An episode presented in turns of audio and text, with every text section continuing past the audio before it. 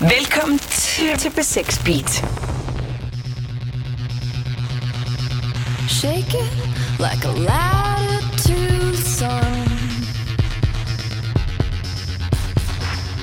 Makes me feel like a madman on the run. Find me, never, never far gone.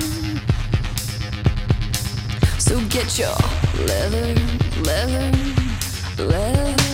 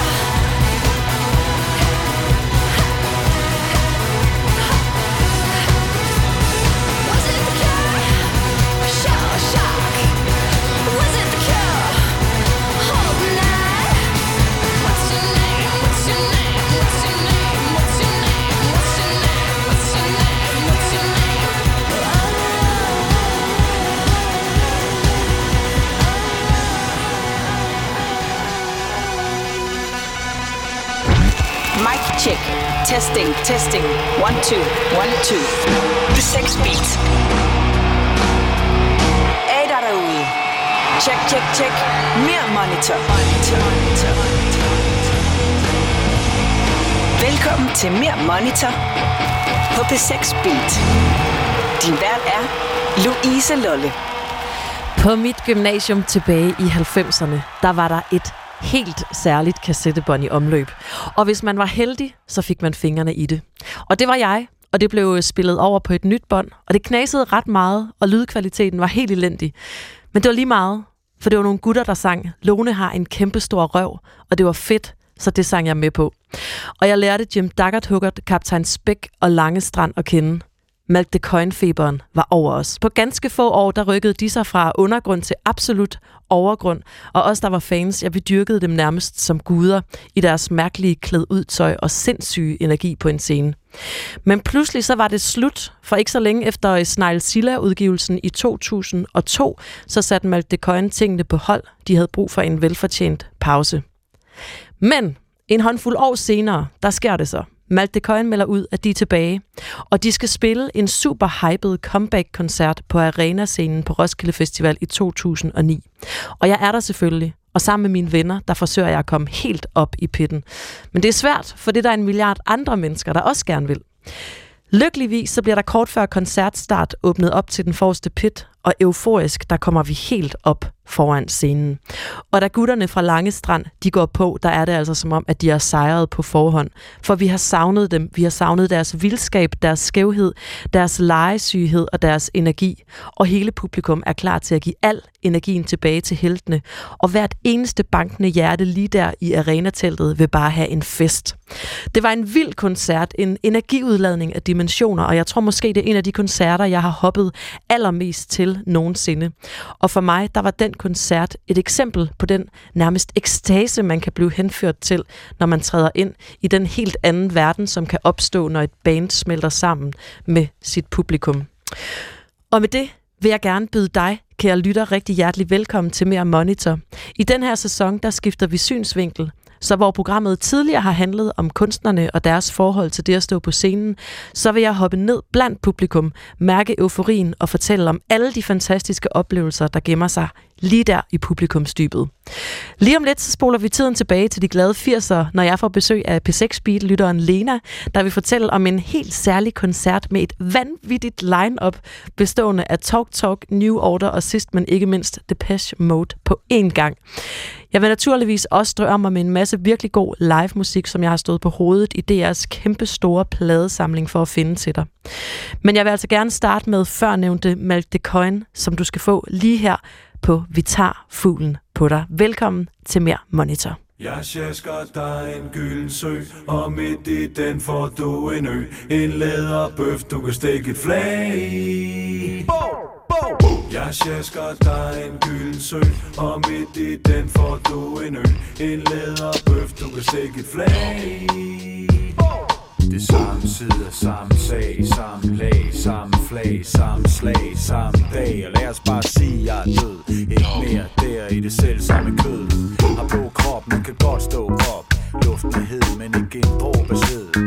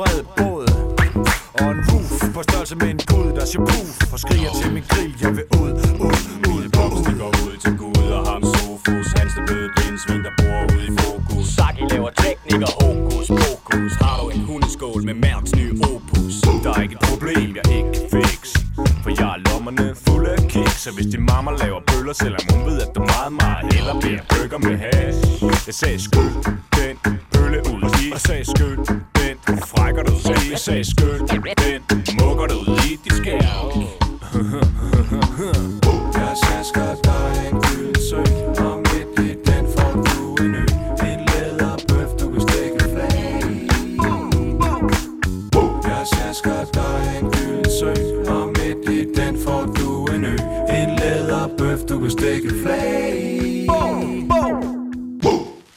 Her var det Malte Coin med Vi tager fuglen på dig. Du lytter til uh, Mere Monitor, hvor jeg nu er blevet uh, beriget med et besøg af dig, Lena Frost Simonsen. Velkommen til, Tak skal du have. Og tak fordi du ville komme. Og det var så det. Lena, vi skal øh, lige have de der hardcore facts ud af verden først. Du er øh, 47 år, du er tekstforfatter, Mm. og så er du øh, ivrig koncertgænger. Det må man sige. Og det er jo sådan lidt i den forbindelse, at vi har inviteret dig herind i dag. Fordi i øh, 1986, Mm. det herrens år, der var du til den her øh, meget spektakulære koncert på Valby Idrætspark med Depeche Mode, New Order og Talk Talk. Præcis. Det er altså øh, et vildt øh, trio-setup. Men øh, for at vi lige kan komme i den øh, rette 80'ers stemning, inden at øh, vi skal tilbage til den her legendariske koncert, så øh, har min øh, producer Emil lavet et lille lydpotpourri fra 1986, sådan lige for at øh, forklare denne her tid, som vi er havnet i.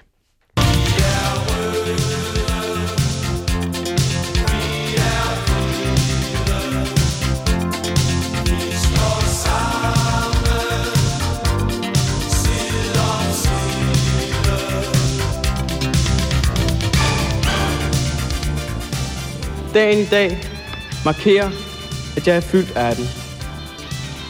Min skoletid er forløbig overstået, og jeg betragtes som voksen.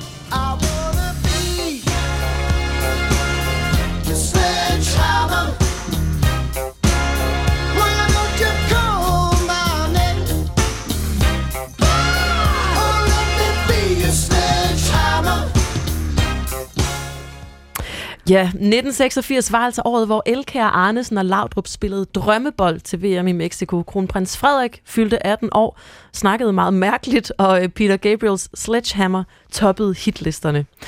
Men Lena, det er jo altså dig og din koncertoplevelse, som det skal handle om nu. Kan du ikke prøve at øh, male et billede af, hvordan du var tilbage i øh, 1986? Det kan jeg godt. Jamen altså, øh, den her koncert, den, øh, jeg havde langet rigtig mange studenterbrød over disken nede i bæren for at få råd til den.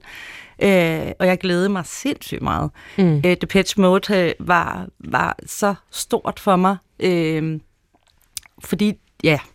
Øh, så, hvad hedder det? Øh, og så skulle jeg afsted, altså til koncert med Janni og Bente, som jeg gik i ungdomsklub med. Og, øh, og jeg kan huske, at jeg havde min øh, pink Converse på, og jeg havde sådan nogle Stonewash cowboybukser fyldt med huller, og så var der syede små krokodiller rundt over det hele fra Lacoste.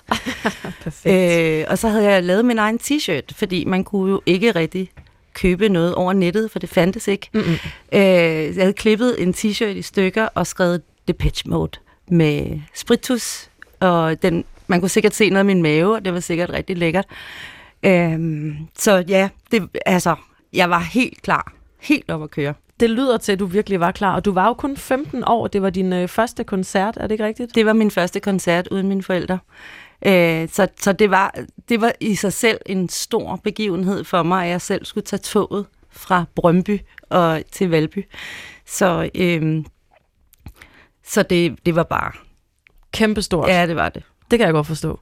Du kommer jo så primært for at se uh, Depeche Mode, men uh, hvordan startede din uh, fascination egentlig af, af det band? Jamen, det, det startede i ungdomsklubben, hvor jeg, øh, hvor jeg kom hver dag, stort set. Mhm. Mm-hmm. Øh, og, øh, og da jeg hørte dem første gang, midt i alle de her one-hit wonders, så kunne jeg bare høre, at der var noget, der var noget øh, dæmonisk og noget specielt over Depeche Mode, som der ikke var nogen af de andre, der ligesom kunne levere. Øh, og det gik lige ind i min hjertekugle. Altså, det var noget, jeg kunne sætte på derhjemme og høre, når jeg var øh, alene. Mm. Øh, det var ikke måske så dansevenligt det hele, men, men det, det gav mig bare... Altså, jeg kunne... Jeg var der. Jeg var Mm. sammen med det pitch mode, Mm. når jeg hørte dem. Øh, og det, det var sådan... Det var ret specielt. Mm. Øh, Og nu talte vi jo om det, i hvert fald lige kort om det før, det her med, at der var ikke internet dengang, så man kunne ikke sådan ligesom bare gå ind og dyrke den her passion med mennesker fra, fra hele verden, som man kan i dag. Hvordan var det så at troppe op her på Valby Idrætspark og se, hvor mange andre, der havde det ligesom dig, som Ah, også men det var det så Depeche Mode? vildt, altså. Det, var, altså. det er jo også derfor, det er en uforglemmelig koncert for mig, fordi altså, jeg har aldrig været sammen med så mange mennesker før, der ville det samme som mig. Øh, og der, der var bare sådan en, en, en, samklang. Øh, og der var et rush. Jeg havde, jeg havde kuldegysninger, når jeg, altså, da jeg trådte ind på koncertpladsen. Øh, og der var jo længe til, det Pitch Mode skulle spille, og, og Talk Talk og New Order, det var ikke, altså, det var fint nok, men det var ikke dem, jeg var der for. Øh, så, så det var, altså, ja, det var øh, en kæmpe oplevelse. Der var store, øh, store følelser på spil der i din øh, 15-årige krop. Ja, det var der altså, og det, det har jo også, altså, det har betydet så meget for mig Mm. øh, sidenhen, øh, den der koncertoplevelse. Jeg har Mm. været, jeg, året efter tog jeg på min første Roskilde Festival, og mm. så har jeg sådan set været der siden, øh, for at finde, finde den samme Den følelse energi der. igen. Ja, præcis. Det er noget med, da du så står der og venter på Depeche Mode og uh, Talk Talk og New Order, de er, er på scenen først. Der ser du en, en helt særlig person på pladsen. Hvem Ja, er det, det du gør tror, jeg. det er? Dave Gern. Vildt. Ja, jeg, og jeg, altså, jeg var lige ved altså, nu er jeg ikke typen, der ville løbe hen og få taget en selfie, hvis man havde kunnet det dengang. Øh, men jeg, jeg var helt lamslået. Mm. Og så forsvandt han jo så igen.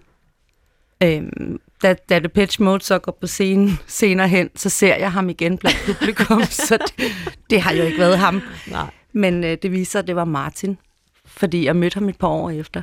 Og kunne genkende ham simpelthen. Ja, var man lignede Dave Gahan fuldstændig. Okay. Ja, der var ikke noget til fejl af. Og så kyssede jeg med ham i 14 dage. ja. Instant forelskelse. ja, og men jeg kunne slet ikke være sammen med ham, for det han var. Hvor er det fedt. Lena, vi snupper lige et stykke musik, og så får du lov til at folde resten af din oplevelse fra den her øh, sommerdag i øh, 86 ud. Det var altså et uh, line-up med Depeche Mode, Talk Talk og New Order, og jeg synes, at vi griber fat i det sidste band først, nemlig New Order, som jo virkelig også kan levere helt fantastiske koncerter. Sidst de var i Danmark, det var på Roskilde i 2016, hvor Berlingskes anmelder skrev en meget meget positiv anmeldelse, og i øvrigt også gav koncerten seks stjerner. Han skrev, så stod man der med tårne trillende ned af kinderne til lyden af en melodika. Efter en for mit eget vedkommende lidt uforløst festival, vældede følelserne pludselig op i mig. Udløst af det lille magiske øjeblik, hvor New Orders Bernard Sommer blæste det simple ledmotiv til Your Silent Face på en fucking melodika. Og her skal vi altså have New Order og deres fucking melodika med Your Silent Face.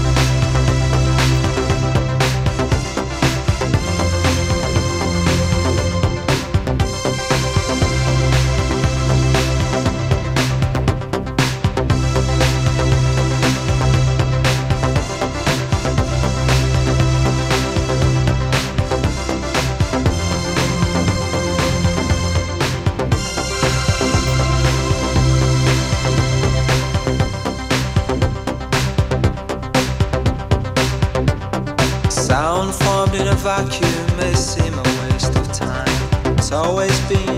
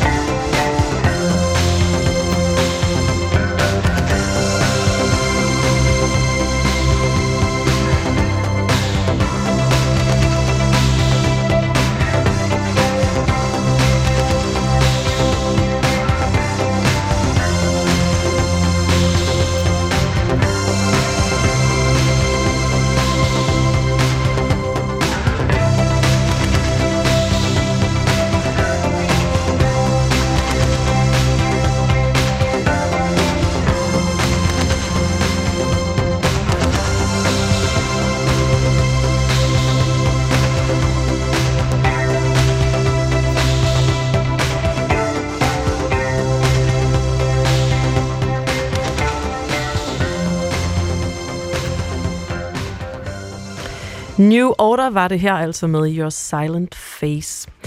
Som du fik i Mere Monitor, hvor jeg lige nu har besøg af dig, Lena Frost Simonsen. Og du så jo netop øh, New Order, og så også Talk Talk, og ikke mindst de store idoler i øh, Depeche Mode tilbage i Valby Idrætspark i 1986, da du var jo bare 15 år gammel. Lena, det var jo så mest Depeche Mode, som du var troppet op for at se der i dine lyserøde Converse-sko. Det var det. Kan du huske følelsen i kroppen, da Depeche Mode så endelig går på scenen? Ja, det kan jeg godt. øh, det, jeg kan ikke huske så mange detaljer fra koncerten, men jeg kan godt huske følelsen af at blive løftet fra, fra jorden Mm. øh, og blive forløst. Mm. Øh, har, har bare glædet mig så meget, og spændingen bliver bare forløst der. Øh, sammen med alle de her andre Mm. fans, som var til stede. Øh, det var altså en sindssyg oplevelse. Mm. Det var det. Stod du så tæt på scenen egentlig, så du sådan kunne se? øh, Ja, det banen. gjorde jeg. Ja. Og jeg kan, ikke, altså, jeg kan ikke huske store skærme og sådan noget, så jeg må have været så tæt på, så jeg mm. har kunne se, se dem. Mm. Øhm, ej, vi stod ret tæt på. Ja. Hvordan var det at se uh, Dave Gahan og, og de andre musikere i Depeche Mode i virkeligheden? At de ikke lige pludselig bare var nogen, man satte på anlægget derhjemme? Det var altså vildt. Ja, eller hang på min væg. Ja. Det gjorde de også. Ja. øhm, jamen, det, var, det, var jo, det var jo vanvittigt. Og det var jo ligesom, at jeg kendte dem. Ja. Sådan havde jeg det jo lidt. Øh, så det var... Øh, altså, de skuffede mig overhovedet ikke. Det gjorde det ikke. Øh, det kunne man jo godt frygte nogle gange, når man har glædet sig så meget mm. til noget, men det, de leverede bare...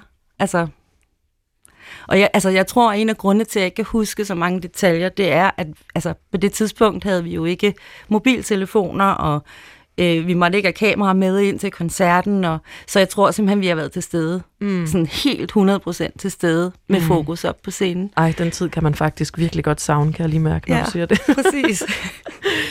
øhm, Lena, det her det var så din første øh, Depeche Mode-koncert, men bestemt ikke din sidste, fordi øh, bortset fra tre koncerter, der har du set alle Depeche Mode-koncerter Ja, i. Danmark siden Ja. ja. 1986, så de har jo altså været her ret mange gange, så Ja. det må være blevet til en del. Kan du ikke prøve at forklare de lyttere, der sidder derude, der ikke har været til en Depeche Mode, hvad det er, øh, de kan live? altså, de, de, øh, den lyd, de har, og de numre, de, altså numrene kan man jo ikke dis- diskutere. Men lyden, øh, med mindre man er i, i, i parken, synes, jeg- altså der har jeg været så skuffet de to gange, jeg har været der. Men lyden andre steder, når jeg har hørt dem, er så sindssygt god, mm. og den går helt ind i knoglerne. Øhm, og, og den stemning, der, der er på, altså det er så velovervejet, og det er så tjekket, øh, uden at det bliver for poleret Mm. øh, og, og studieagtigt, for det, altså, der er jo nogle bands, der spiller, spiller så, så tjekket, så man lige så godt kunne høre dem på Ja. en plade. Det er, ikke, det er ikke det, jeg mener. Øh, men, men deres sound passer bare, altså, passer bare til perfekt lyd. Mm. Øh, så, så det skal der bare være. Mm. Og det, det er der også for det meste til deres koncerter. Mm. Jeg tror også, det er noget af det, der er vigtigst for dem mm. i virkeligheden. Og så har han jo bare, det gav han sindssygt meget energi, når han er på scenen, og han er helt ude, helt ude over kanten, konstant. Så man føler ikke, at man, man står ude på sidelinjen. Man føler, at han ser en, når man er der, uanset hvor man står henne. Mm. Øhm, og det, det er der ikke mange, altså mange øh, bands, som kan, synes jeg. Nej, måske ikke især som har været på banen så længe. Altså, Nej. så kan der jo godt gå lidt, øh, lidt hverdag i den også for de helt store. Lige præcis. Men det, det er heldigvis ikke sket for, øh, for Depeche Mode. Nej, det er det ikke. Den her koncert tilbage i 86 i øh, Valby Idrætspark, vi var lidt inde på det før, men hvad, hvad har den sådan haft af betydning for dig også her senere hen? Jamen, den satte simpelthen, altså den, den skød i gang, at jeg har altså, været på Roskilde. Jeg har jo søgt den der samhørighed med, med publikum, som jeg fik der. Øh, den har jeg jo søgt lige siden, og den har jeg i den grad fået på Roskilde Festivalen. Øh, det er så bare over mange, mange flere dage med mange, mange flere bands.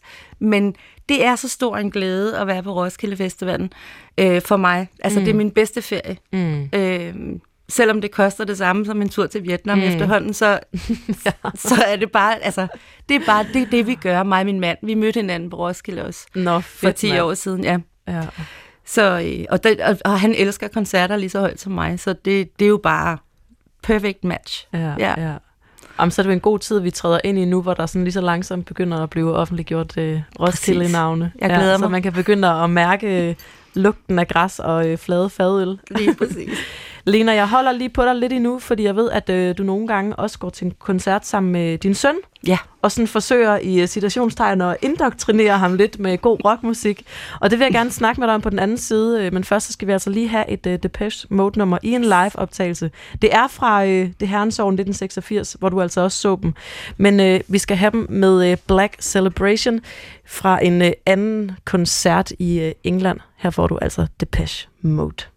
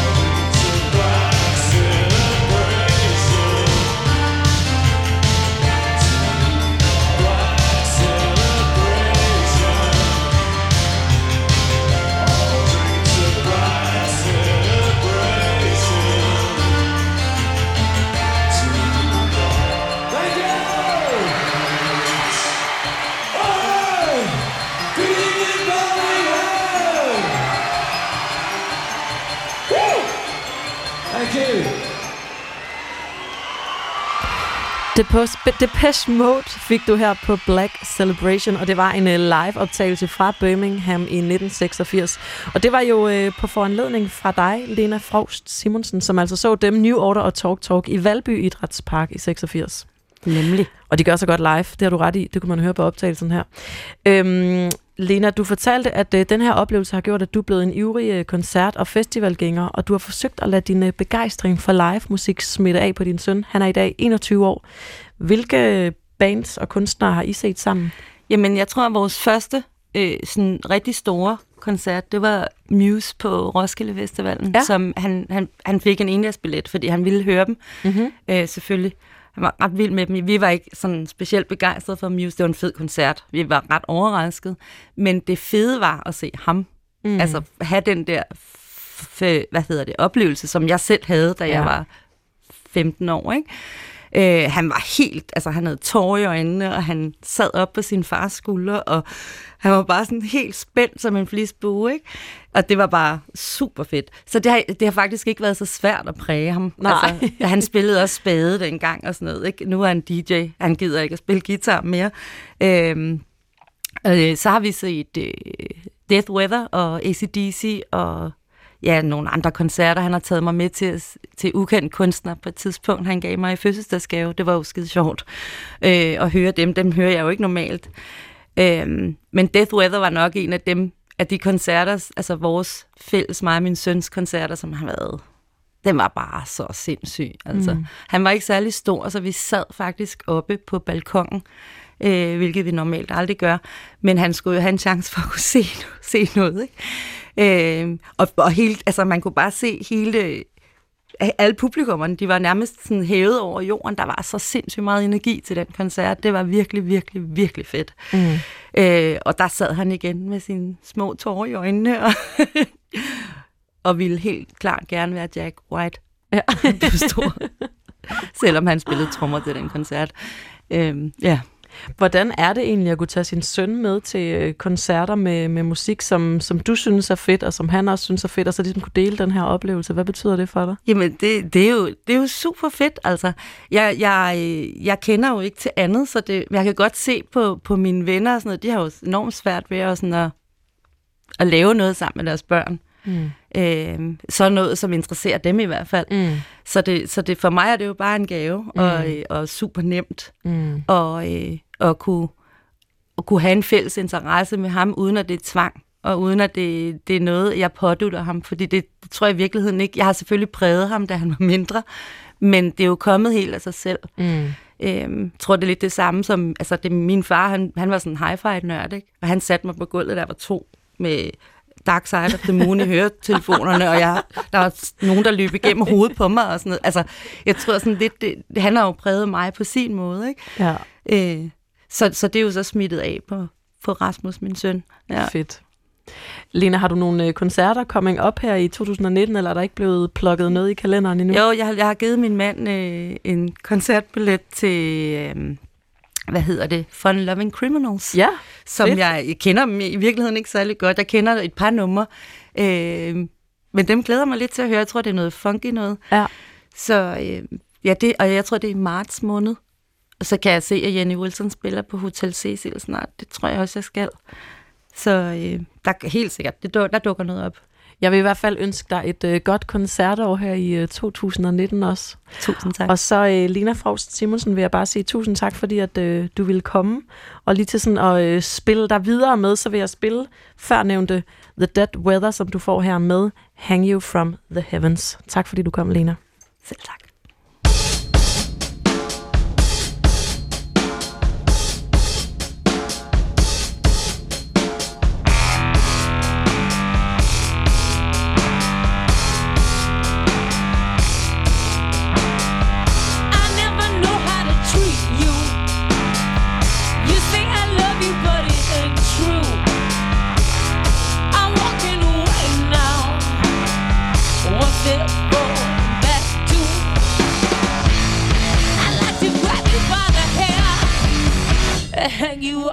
heavens. I don't know how to let you go. Oh, if I should keep you. I don't know how to let you know. I really do got a reason. I'd like to grab you by the and drag you to the devil.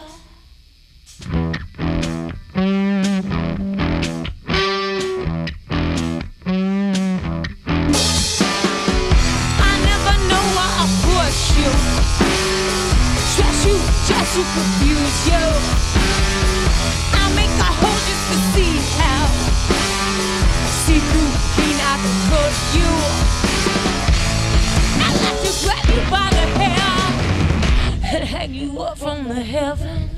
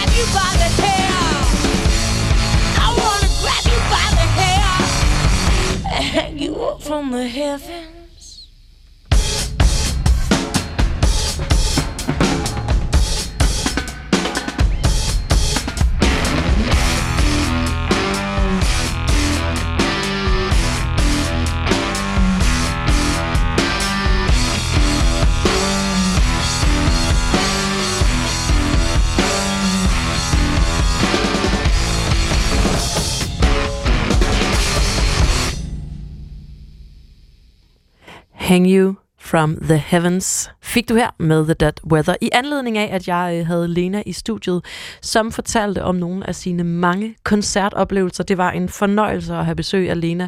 Og hvis du har lyst til at dele din koncertanekdote, så må du altså også meget gerne skrive til mig. Du kan sende en besked til mig inde på P6 Beats Facebook-side. Og hvis du står og skal til koncert, så vil jeg også meget gerne høre fra dig, fordi jeg vil starte mit øh, helt eget lytter-anmelder-korps. Og der skriver du øh, også bare til mig på øh, P6 Beats Facebook-side, så øh, tager vi fat i dig der. Lige om lidt, så skal vi høre om en øh, koncertanekdote, som min producer Emil har sat lyd og musik til. I dag handler det om et af de helt store bands i Manchester-bølgen. Inden det får du et andet af de store navne fra den bevægelse her er det Stone Roses med Fool's Gold.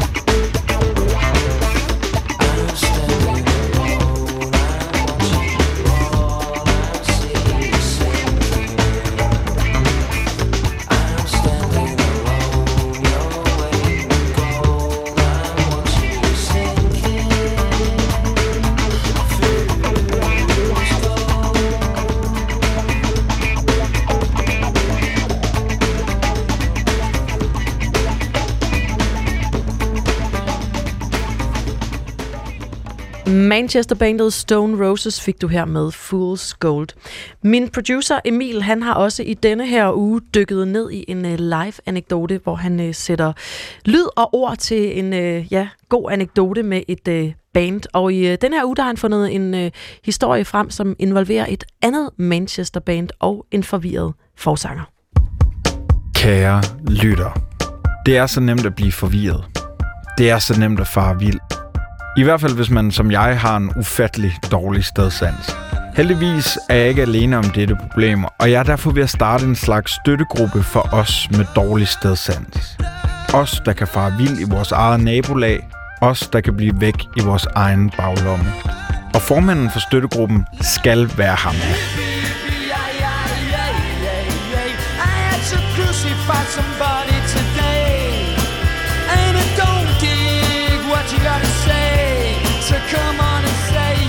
Sean Ryder. Frontmand i Happy Mondays, og en mand, der var så afhængig af stoffer, at han sammen med sine bandkammerater begyndte at bytte møblerne i et studie på Barbados for flere stoffer. Manden der efter sine forlod en forhandling om en pladekontrakt til flere millioner for at købe heroin og aldrig kom tilbage. Det er denne mand, der i dag er i spotlyset.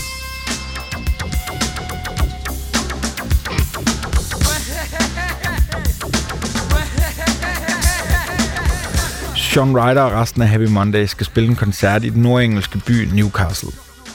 Sean bruger ventetiden på at drikke et par drinks med en god kammerat, og som det jo af og til sker, når man sidder på en rigtig god bar, så glemmer de tiden. Sean må derfor skynde sig ind i en taxa og køre mod spillestedet. Han er lige nu ved at komme for sent til sit eget gig. Taxaen drøner afsted i Newcastles gader. De når frem til spillestedet. Sean skynder sig mod scenen, og til sin store lettelse opdager han, at bandet ikke er begyndt at spille endnu. Så han indtager scenen med stor selvsikkerhed, og først her går det op for ham, at det ikke er Happy Mondays, men i stedet dem her, der står klar til at fyre den af.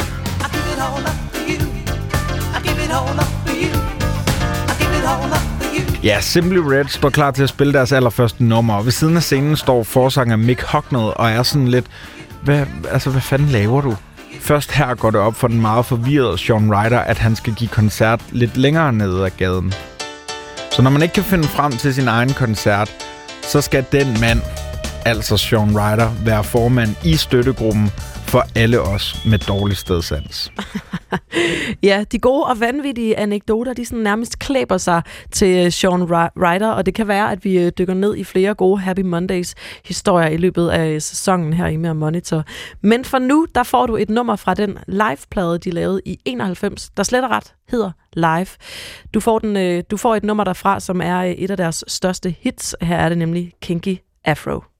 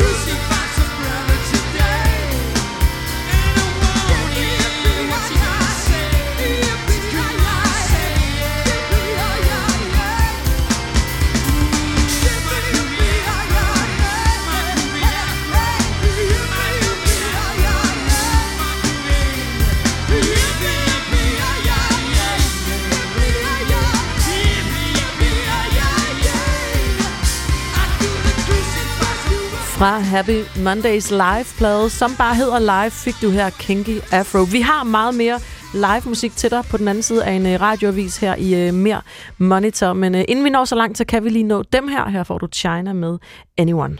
Driving up my anyone, turning up my anyone, driving up my anyone, turning, turning, turning up my, driving up my anyone, turning up my anyone, driving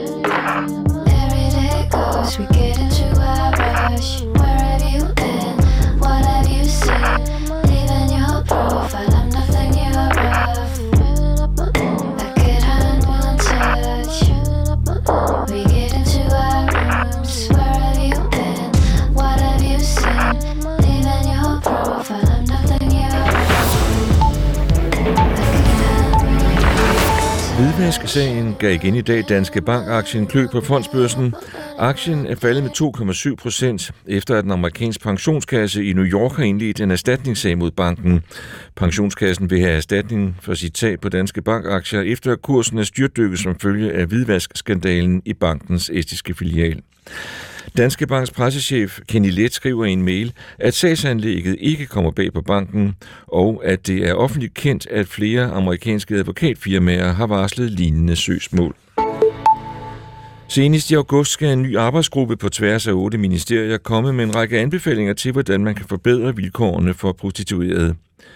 Sofie fra Storkøbenhavn, der her er anonymiseret, har arbejdet som prostitueret i et år.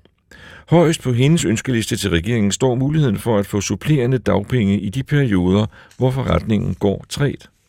at vi havde øh, mulighed for at rette henvendelse til en fagforening og sige, jeg har haft en dårlig indtjening den her måned her, jeg kan ikke give mine børn mad i munden.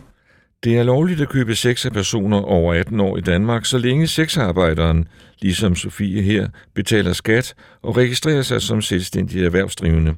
Men Sofie håber, at regeringen også vil tage initiativ- til, at hendes job bliver mere socialt accepteret. Så kunne det være, bare være rart i det hele taget, at man bliver set på på lige vilkår, som hvis man arbejdede som blomsterhandler eller advokat. For det er jo også bare et job, det her. Norsk politi har frigivet en overvågningsvideo, som viser en mand, der går frem og tilbage foran erhvervsmanden Tom Hagens arbejdsplads. Tom Hagen er gift med den bortførte 68-årige Anne Elisabeth Hagen, som har været forsvundet fra hjemmet uden for Oslo siden den 31. oktober. Med videoen håber politiet på at få afgørende henvendelser fra folk, der har været i området på samme tidspunkt som den gerningsmand eller de gerningsmænd, og måske har undret sig over deres opførsel.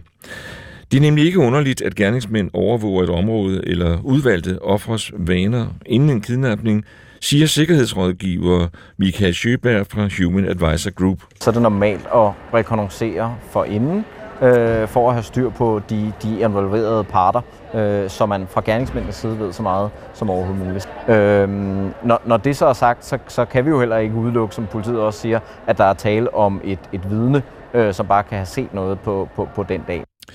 Michael Sjøberg vurderer, ud fra de oplysninger, han har, at der er tale om en velplanlagt forbrydelse, og det giver chefen for det norske efterforskningshold, Tommy Bryske, ham ret i. Så er det ting ved saken, uten at gå i detaljer. som Der er visse ting ved sagen, uden at gå i detaljer, der indikerer, at der er tale om en vis professionalisme. Om et par uger skal et land hedres som verdensmester i herrehåndbold. Men guldmedaljerne er allerede på plads i Herning, hvor finalen skal spilles, og de bliver opbevaret et sted, hvor de er godt gemt af vejen. Det er det mest øh, sikre sted, vi har her i boksen, hvor vi opbevarer alverdens ting og sager. Han er venue manager. Det vil sige, at han er ansvarlig for alt muligt, og i hans ydmyge kontor, som er et herretoilet, fordi alle andre lokaler er optaget, der gemmer han på alle de bolde, der skal bruges til VM. Ja, de er næsten klar. På toilettet er der også flag til kampene, og senere skal Torben Petersen også opbevare medaljerne på sit kontor. Både bronze og sølv, og så er det Danmark, de skal have guld. Og at medaljerne først får plads på et toilet, før de gives til vinderne, det ved det internationale håndboldforbund ikke noget om. Hvad man ikke ved, har man ikke ondt af. Så det gør de ikke, nej. Det var Katrine Lackmann i samarbejde med DR Midt og Vest, der havde lavet indslaget. Og mere fra sportens verden, så at sige, for miraklernes tid er måske ikke forbi. Vatikanet har nemlig søgt Italiens olympiske komité om lov til at stille med et atletikhold, Atletica Vaticana, ved internationale stævner. Måske endda ved UL i Tokyo i 2020, lyder det optimistisk fra holdets pave stolte præsident Monsignor Melchior. Nel caso delle Olimpiadi, il sogno eh, Hvad angår de olympiske lege, er vores drøm at se Vatikanets flag i paraden ved åbningsceremonien, siger han. De katolske præster og nonner håber med pavens velsignelse at kunne løbe og ikke mindst vinde i forskellige internationale løb mod mindre stater som for eksempel Liechtenstein, San Marino og Monaco. Og så er det selvfølgelig uden uniform, siger søster Marie Theo. Når jeg løber, løber jeg som alle andre i en træningsdragt, shorts og t-shirt. De bliver accepteret uden problemer. I aften og i nat mest overskyet. Eftermiddagens radioaviser var redigeret Henrik Hinchili. Velkommen til, til B6 Beat.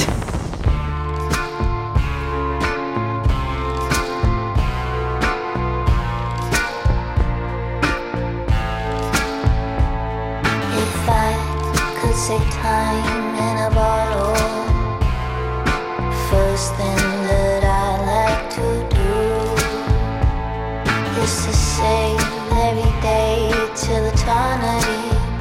passes away, just to spend them with you.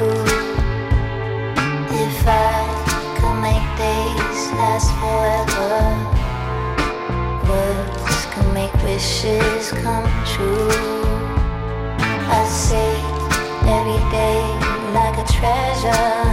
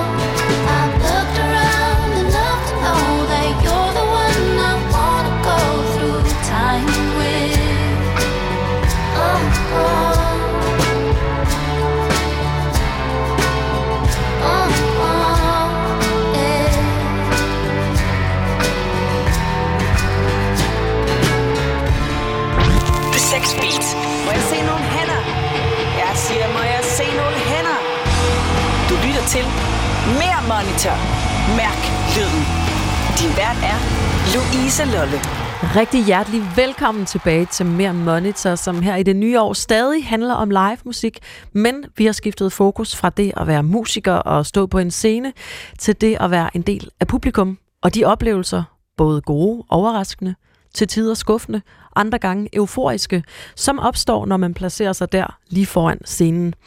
Et af mine ønsker for øh, det her år, det er, at jeg gerne vil se flere koncerter, og om nogle uger, der skal jeg ind og se en helt særlig koncert, som jeg glæder mig sindssygt meget til. When Saints Go Machine, de skal sammen med Symfoniorkestret Copenhagen Phil optræde i øh, DR's gamle radiohus i den smukke, smukke koncerthal på Frederiks koncertsal, hedder det, på Frederiksberg. Det er i øh, rækken af 60 Minutes koncerter, der netop handler om at smelte klassisk og rytmisk musik sammen. Og øh, til koncerten her, der forventer jeg altså både en masse smukke passager med de her mange fine klassiske instrumenter, og så mødet med masser af synths og effekter i øh, When Saints Go Machines univers. When Saints Go Machine har sammen med Copenhagen Phil brugt lang tid på at komponere numrene til koncerten her, og jeg glæder mig til at se og høre de her to verdener mødes. Bandet har i øvrigt allerede en gang været øh, en del af de her 60 Minutes koncerter med øh, Copenhagen Phil, nemlig tilbage i 2017. Dengang der gav Gaffa dem seks stjerner og skrev samtidig i anmeldelsen overrumplende eklektisk sanseoplevelse på et niveau, som sjældent ses her til lands. Og lad os tage et nummer fra den koncert. Her er det Mannequin. Leave us, leave us, the rats come out.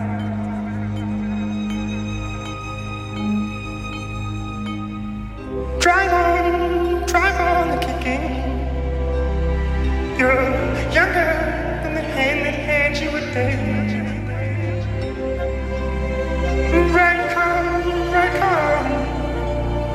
and it is and you please, you please.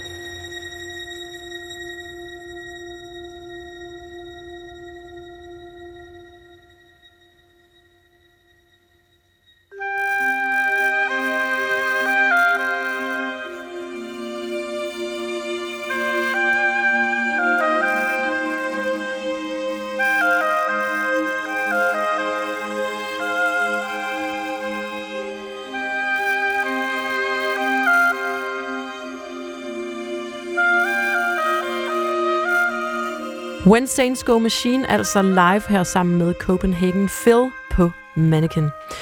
Nu øh, vil jeg gerne bevæge mig fra scenen og ud i den berygtede turbus, fordi hver uge der sætter vi fokus på hele den stab af mennesker, der er rundt om et band og får dem til at fortælle røverhistorier og dele tanker fra deres tid på landevejen. Og nu skal du høre Mikkel Fjelding, der blandt andet har været turmanager for Magtens Korridor, fortælle om de helt essentielle traditioner, der kan opstå i en turbus. Jamen altså alle de der traditioner, vi har, der man, man skal gøre.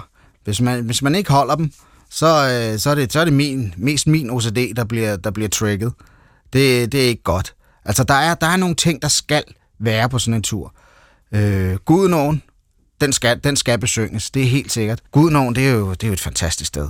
Så der skal man bryde ud sang. Hvis man ikke gør det, så ender resten af weekenden helt dårligt. Og der har jeg altid med Magtens Korridor, med Søsbjerrebanen, med mit eget band, Fjelding, med alle dem, jeg har været afsted med, der har jeg indført traditionen, at man synger den her sang, når man krydser Gudnoven. Det lyder sådan her.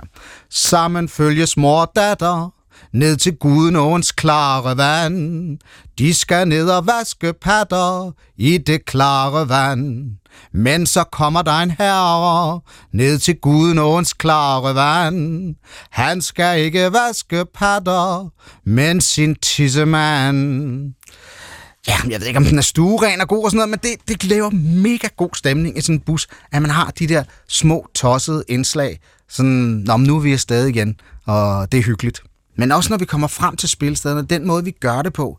Altså jeg har for eksempel øh, med Magtens Korridor, har jeg sådan en liste, jeg altid har hængt på døren, der hedder Dagens Magtmenu, hvor alting står på. Øhm, den skaber ro for alle. Altså det tager mig 30 sekunder at fylde den ud. Hvad er wifi-koden, og hvad tid skal vi spise, og hvem er vores kontaktperson? Og meget vigtigt, hvad tid går vi på til lydprøve? Hvad tid har vi show? De her ting, det er sådan nogle, som, som bliver en tradition, men, men som skaber ro. Og det, og det er simpelthen det, er, det er det vigtigste overhovedet, når man er afsted. Der er nødt til at være ro. Hvis det hele er kaos, så falder det sammen. Jeg er nødt til at være roen som turmanager. Øh, bandet kan være kaos, de har gang mange ting, men de er nødt til at kunne støtte sig op af, op af de der pillars, som jeg har, som jeg har sat op. Altså mandehørmen i sådan en turbus, når man er afsted, den kan nogle gange være så grotesk, at hele bussen stinker af det. Og det, det kommer meget an på, hvilken nogle bands du er med, og hvor meget ro på der er. Og så kommer det igen an på, hvor mange gæster du har med. Fordi hvis der er nogle af drengene, der har nogle af deres drenge med i sådan en bus, så går det fuldstændig bananas. Så skal der bare fortælles slibrige historier, og der skal overgås, og der skal råbes, og der skal gås fuldstændig amok. Så, så nogle gange er det jo bare sådan en, en powerbus af ståpikke, der kommer kørende ind til venuen, råbende og skrigende. Jeg ved ikke rigtig, hvad jeg skal sige om det her billede. Men i hvert fald et meget sigende billede, som øh, Mikkel Fjelding altså øh, får malet her. Der er i øvrigt flere anekdoter fra bagscenerne og turbusserne i næste uge. Det kan du glæde dig til. Her skal vi først have musik. Det er Myrkur med Juniper. I want this traitor woman out of here. Me and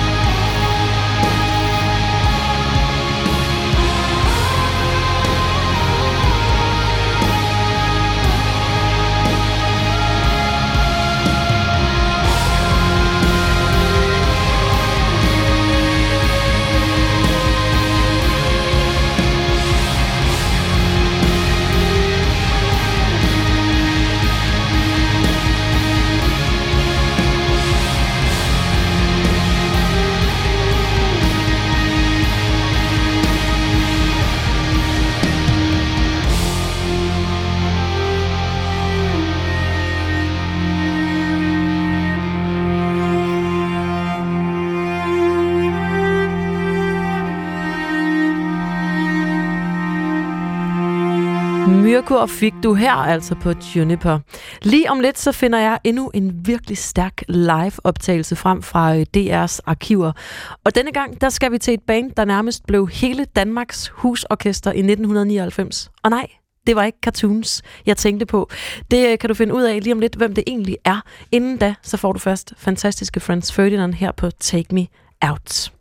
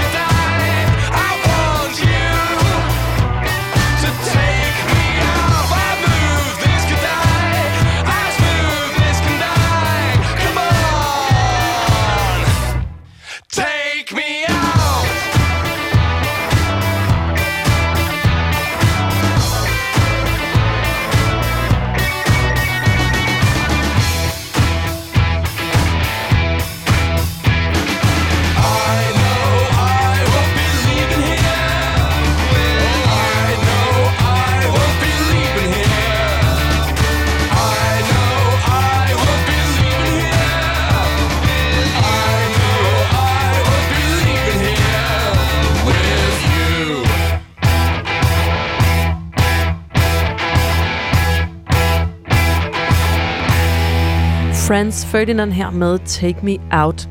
Nu er det altså endnu en gang blevet tid til, at jeg sender noget virkelig, virkelig god live musik i din retning. Og som lovet skal vi tilbage til år 1999, og vi skal have et øh, band, som på en måde nærmest blev Danmarks husorkester nummer et. Her gjorde Suede nemlig noget helt unikt, da de spillede hele tre koncerter på tre forskellige scener på tre dage på Roskilde Festival. Forsanger Brett Anderson, han har et helt særligt forhold til Roskilde Festival, og han har på et øh, tidspunkt udtalt følgende. Der har altid været noget helt specielt over Roskilde Festi- Festival. Jeg mener, det er en af de tre store festivaler i Europa, og over hele verden kender man Roskilde. Sådan ser folk i hvert fald på det i Storbritannien. Og koncerterne blev også helt specielle og var alle sammen unikke på deres egen måde. Til en af koncerterne, der havde bandet eksempelvis lavet et lykkehjul, hvorpå alle deres B-sider stod på. Og så kunne publikum spinde hjulet, og så spillede de den, som pilen landede på. I øvrigt så spillede Suede også i Danmark to gange i løbet af samme vinter, så de spillede altså i alt fem koncerter i Danmark i 1999. Men nu hopper vi et uh, smut til bandets koncert på Orange Scene. Fra den får du her Elephant Man.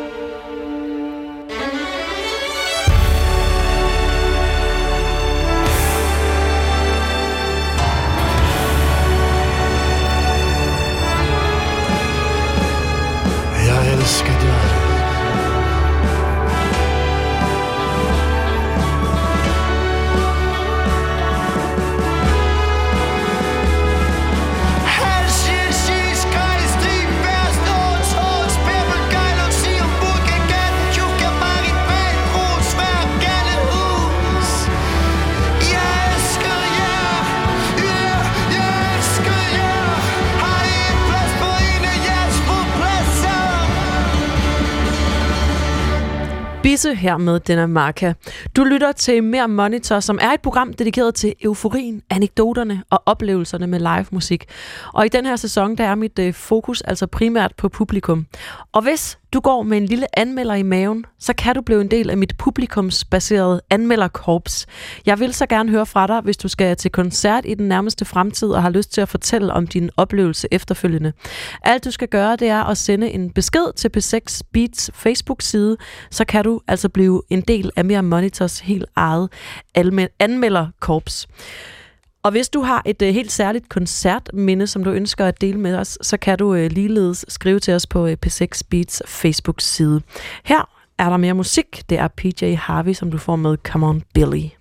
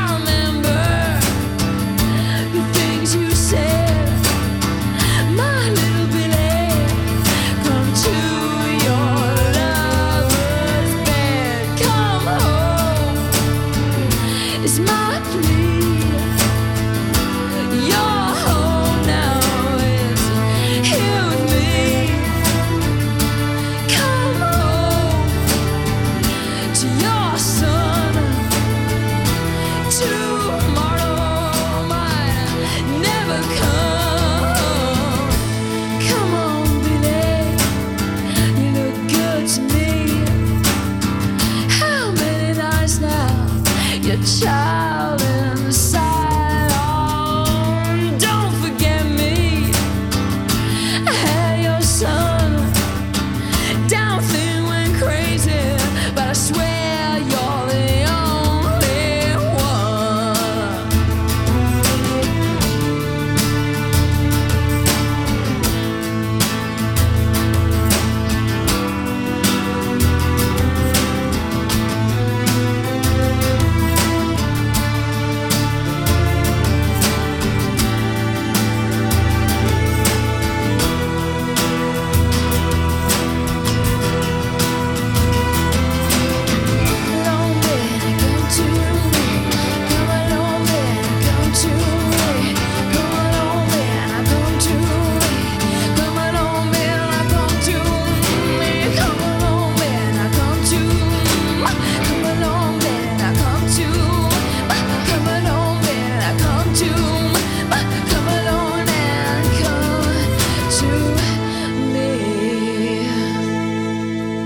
Harvey fik du her med Come On Billy. Lige om lidt, så skal du høre endnu en koncertanekdote, som min producer Emil har sat lyd og musik til. Husk, at hvis du har en uh, særlig koncertanekdote, som du vil dele, så kan du sende en besked til B6 Beat Facebook-side, så havner den hos mig. Og hvis du står og skal til koncert og har lyst til at give en lille anmeldelse af den, så kan du altså også sende en uh, besked til B6 Beats Facebook-side. Om lidt er der altså endnu en uh, koncertanekdote. Først så skal vi have mere musik. Her er det ulige numre med blå.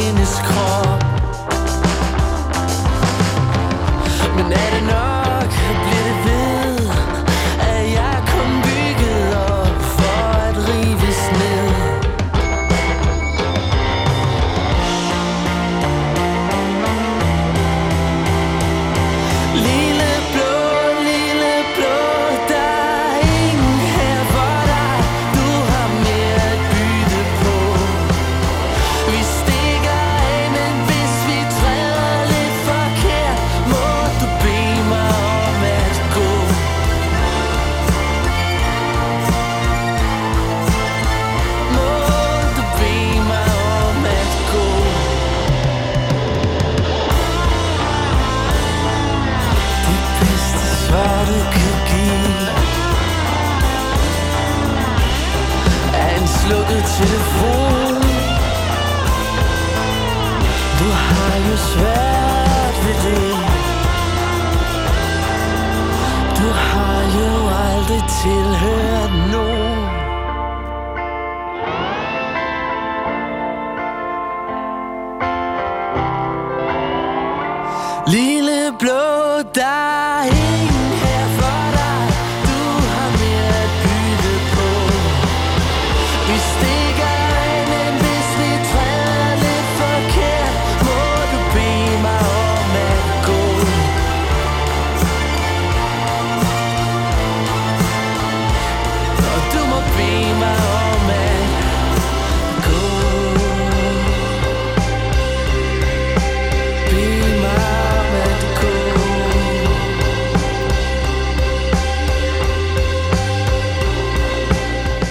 numre her med blå. Her i Mere Monitor er det nu endnu en gang blevet tid til, at jeg skal overlade scenen til min producer Emil, der hver uge finder nogle små og kuriøse live-anekdoter frem. Og Emil har fortalt mig, at han i den kommende tid vil dedikere en del af sine indslag til Guns N' Roses, fordi der simpelthen er så mange at tage af. Den første omhandler den ikoniske guitarist Slash. Kære lytter. Som bekendt så består denne verden primært af to typer mennesker. Der er dem, der bedst kan lide hunde, og så er der dem, der bedst kan lide katte. Men så er der også en tredje og helt særlig gruppe, der foretrækker bjergløver som kæledyr. Og den kategori har gitarristen i Guns N' Roses Slash valgt at springe på hovedet ned i. I midten af 90'erne er det på tide, at der kommer lidt ro på Slash's liv. Han beslutter sig for at købe et hus, et pænt hus i Los Angeles, og vil forsøge at bygge en solid og tryg base her. I den base smider han ufatteligt mange giftige slanger og selvfølgelig en bjergløveunge ind.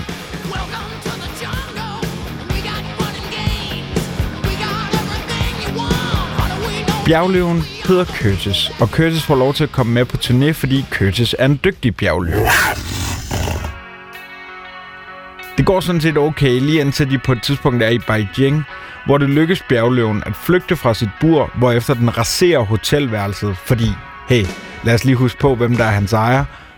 Og dette står så på, indtil at Curtis bliver ramt af en beroligende sprøjte. Men på trods af alt det her, så virker det til, at Slash holder rigtig meget af sin bjergløve. Kort tid efter, at han har fået sit nye kæledyr, bliver Los Angeles ramt af et jordskæld, der gør, at han må flytte fra sit hus og ind på et meget dyrt hotel i en periode. Slash efterlader de mange giftige slanger, men smuler den lille bjergløveunge med ind på sit hotelværelse. Vi har desværre ikke kunnet få bekræftet, at dette foregik i en høj sort hat. Er det genialt. Altså nogle gange så øh, må man bare sige, at øh, virkeligheden overgår fantasien. Og som nævnt, så er der altså flere Guns N' Roses anekdoter de kommende uger her i Mere Monitor. Og jeg vil gerne kickstarte de uger med 10 minutter af det allerbedste live musik. Her får du nemlig Guns N' Roses live fra Tokyo i 1992 med November Rain.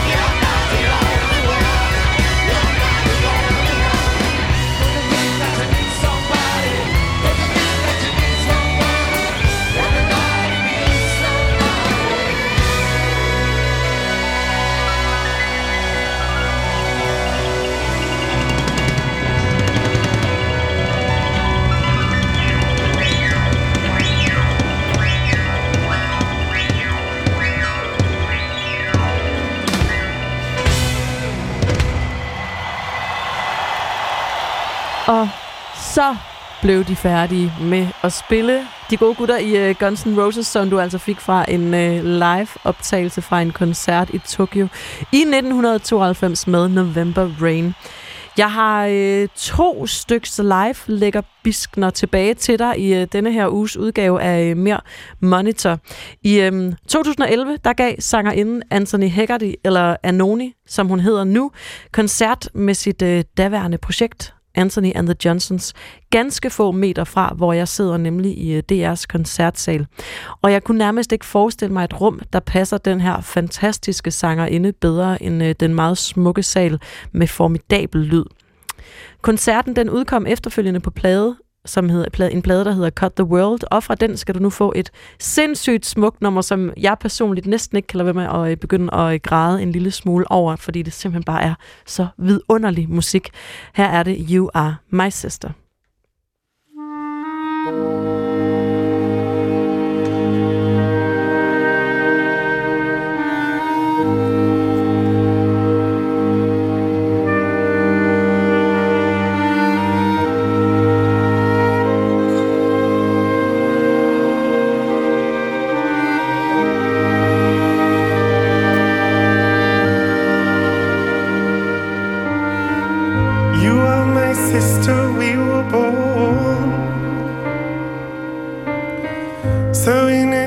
So full of need.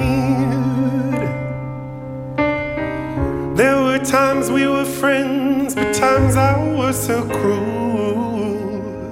Each night I'd ask for you to watch me as I sleep. I was so afraid of the night. You seemed to move through the places that I feared. You lived inside my world so softly, protected only by the kindness of your nature. You are my sister, and I love you.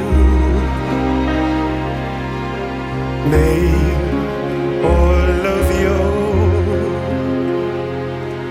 dreams come true. You are my sister,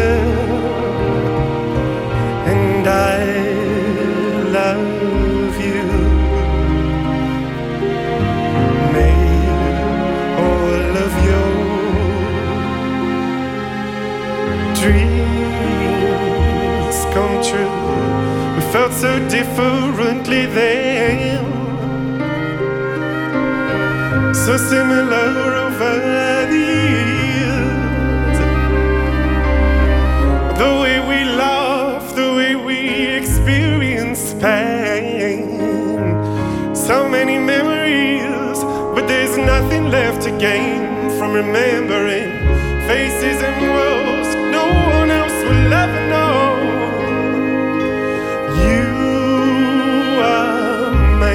sister,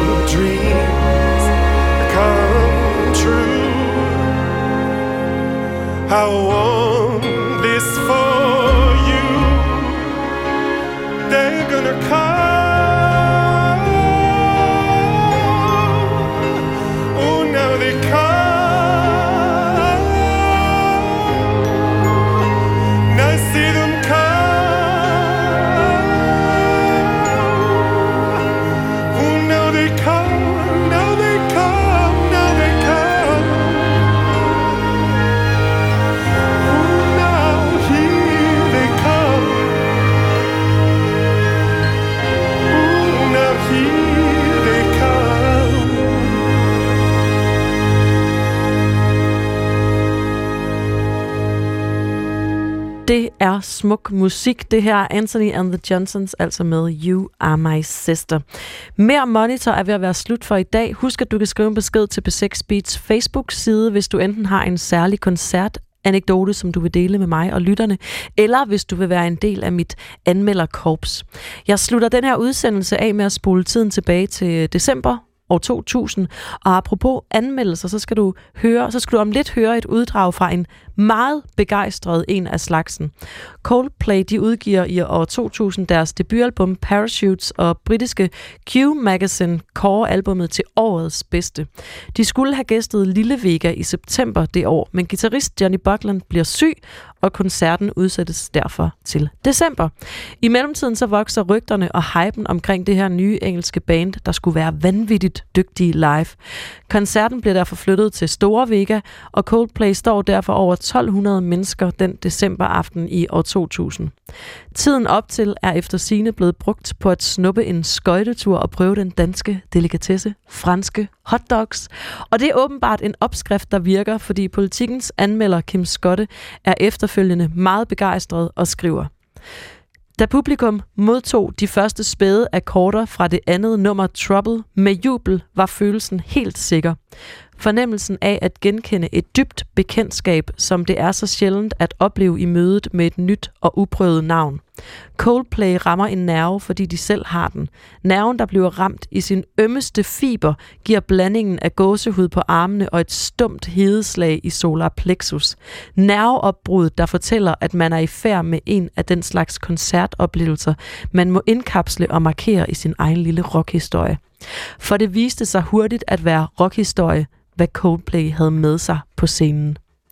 Sådan lyder ordene altså fra Kim Skotte, og jeg synes, vi øh, slutter denne her omgang af Mere Monitor med et lille stykke rockhistorie. Tusind tak for, at du har lyttet med til Mere Monitor i dag. Jeg er tilbage med mange flere koncertanekdoter og mange flere live-numre i næste uge.